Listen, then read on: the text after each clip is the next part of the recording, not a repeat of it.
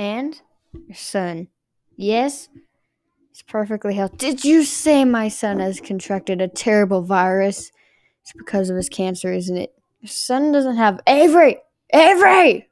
Yeah, mom. Get in here. It's an emergency. It's really not. What is it, mom? Brother, he has a virus.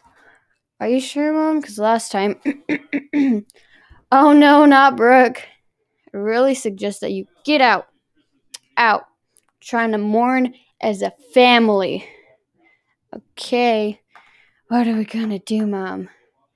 I don't know. You'll just have to find out in the next video. Bye, everyone, and be sure to like, comment, subscribe, and follow me on Instagram.